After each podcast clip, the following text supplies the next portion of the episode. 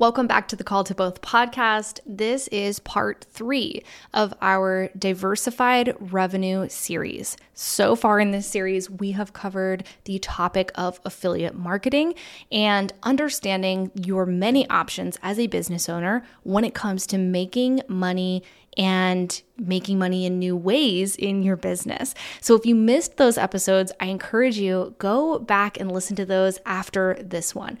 But you can absolutely jump here into this episode today, and you're not going to be out of place because today we are going to be talking about creating new offers in your business, both coming up with ideas and selling them to your audience.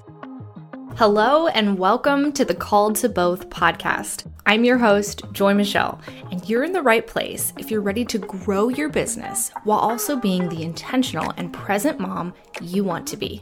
This show will leave you feeling inspired, equipped with tangible tips, and encouraged to go after your own version of being called to both. Let's dive in.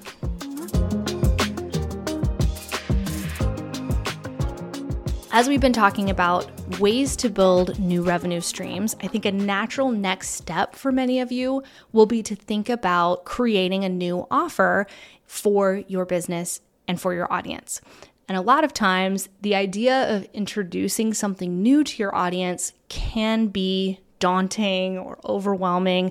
And a lot of times, I start to hear questions from my coaching clients like, okay, well, what if it doesn't sell? I wish I knew what my audience really wanted from me.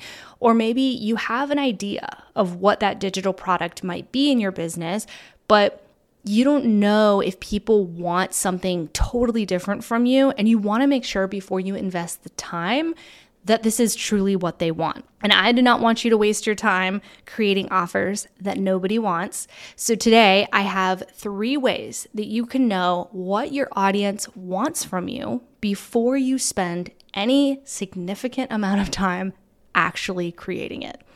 Okay, so each of these 3 ways to know what your audience actually wants from you are things that I have utilized in my own business, and this stuff is so powerful. It really works. It is going to help you to understand what your audience wants from you and sell the things to them. First way to know what your audience wants from you. Number 1, polls and surveys. Simply asking your audience what they want from you. So underrated, and so many times people are skipping this step. And let me tell you, it has been so impactful for me in my business. This can look like a formal survey, which I've done multiple times. I think I've done this every year for the past 3 years. And I've used Typeform. I've used Google Forms, I've used paid softwares like Typeform, like I've upgraded, and I've just used free forms like Google Forms. The point here is to gather that information from your audience, asking them some really strategic questions, making sure that you are putting blanks and opportunities for them to tell you what they want from you, as well as multiple choice, as well as, you know, fill in the blank type stuff, so that you really know what to do next in your business and what they're really seeing you as being the expert in. So when I've done this in the past, I always do some kind of giveaway to incentivize people to actually complete the survey. I make sure the survey is really short. It's something that can be done in just a couple of minutes. So I'm really careful and picky about the questions. And I have just learned so much about my audience from this, and I can't stress this enough. I actually created Hobby to Pro Toolkit based on survey results. I realized there were so many more photographers in my audience than I realized before that were in this place of like overwhelm and confusion in the starting and growing stages of business. And I wanted to solve that with an all-in-one tool. I wanted to just say, here is all of it, like the contracts, the templates, the guides, the pricing guides, everything, just the whole thing. And that is how I created what has become a bestseller in my business, which previous to that, I probably would have overcomplicated it. I didn't know that that's what my audience wanted. Another way that you can survey your audience in a less formal way is through Instagram polls, using the polls feature, the votes feature. I've done this so many times, especially if I am asking them, my audience, like, would you rather hear about this topic or this topic? And a lot of times, whatever your most popular topics are in your content are great indicators of what you need to be doing as a paid offer as well. You can also do polls in Facebook groups. If you have a Facebook group, this is a fantastic place to do a poll. Or if you are in Facebook groups that allow you to post polls, you can create those where people vote and talk about maybe their pain points, their needs, what their questions are. Super powerful. Another great way, without creating a whole survey, to help understand what your audience wants from you, or whether there's any interest at all in what you're creating. Okay, the second way to know if something is going to sell before you actually create it is to create a wait list. So once you have a product in mind, you might be wondering, is this actually going to sell? And a wait list is an incredible way to gauge the interest of your audience in something without having to actually build the thing. So I used a waitlist when I was developing Hobby to Pro Toolkit. So I knew Hobby to Pro Toolkit was going to come to market. I knew I needed to finish that, but I decided, as I talk about this, as I share behind the scenes and share what I'm building and how I'm building it, I'm going to put waitlist links all over my content. So I'm kind of just hitting two birds with one stone. I get to show people what I'm working on, but I'm also going to let people get on a waitlist. Of course, this isn't a guarantee that someone's going to buy that thing when the product comes out, but this is a great indicator of how interested your audience is in that thing. And when I finally did bring Hobby to Pro Toolkit to market, I ended up making, in like 4 days, $10,000 or more. It was over a $10,000 launch on a $97 product. So that was incredible. And the waitlist was a big part of this. Now, I will say, like, little side note, make sure that the waitlist part of your promotion is really, really close to when you're actually going to sell it, because you want to make sure that people don't forget that they got on this waitlist at all. And I think it's most impactful if you do this in a strategically timed kind of way. So that's a little side note. And one of the reasons why I think it worked so well in my Hobby to Pro Toolkit launch. Okay, tip number 3 is to pre-sell it with an actual checkout cart.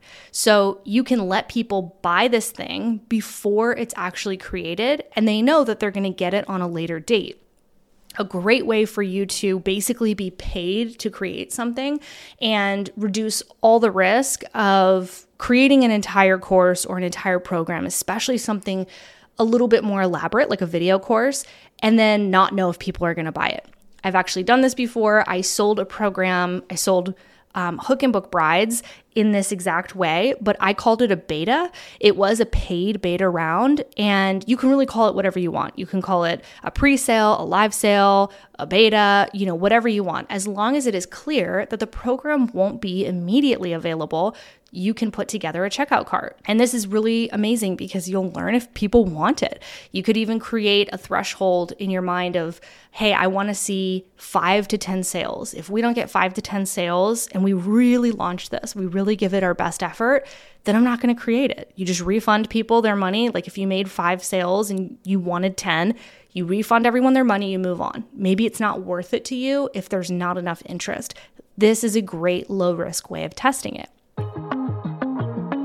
All right, I am interrupting myself here briefly to share something I am just truly so excited about, and that is helping you get wildly visible and build brand authority. So if you're listening to this right now and you'd love to up-level in your business, but you kind of feel like a best-kept secret, then this message is for you. You need a visibility marketing strategy in your business. Having more visibility can lead to new revenue streams, new opportunities, and of course, making more sales. Inside of my 3-month coaching accelerator, we work one-on-one to craft a custom strategy for your business so that you can not only get that insane visibility, but build the brand authority and sell more of your offers at the same time. My past students inside of this program have doubled their reach on YouTube, created and sold new coaching offers, and so much more. I want to invite you to apply to work with me inside of this 3-month coaching container. You can get all the details at joinmichelle.co. Or simply scroll down in your podcasting app and I'll have a link for you there as well.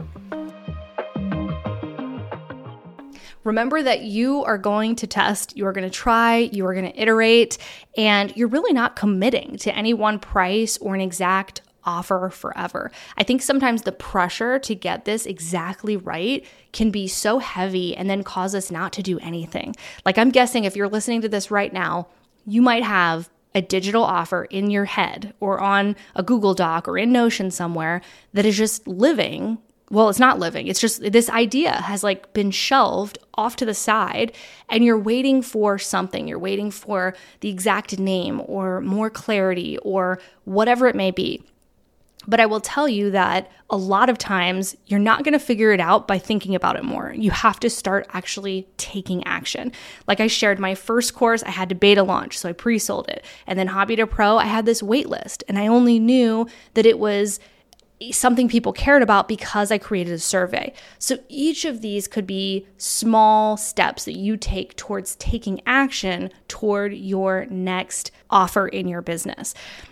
When I think about even my coaching offers in my business, there were so many iterations that I want to say that first year or two when I was offering coaching one-on-one, I changed the name, I changed the price point, I changed the container size, like how long are we going to be together? Because every time I booked a client, I learned a little bit more. I learned about what was needed and what the timing should look like and how I could best help someone. And so I've changed that and I've grown that and really allowed it to evolve.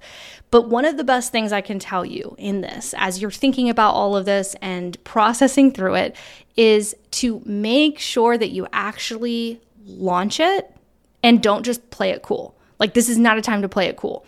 You hype that offer up, you market it, you promote it, because when you are excited, they become excited. Your audience becomes excited. And if you're kind of playing it cool, like you talked about it once or twice, you sent one email, that's not exciting. That's not memorable. It didn't get in front of enough people. And if you're not excited, they're not excited.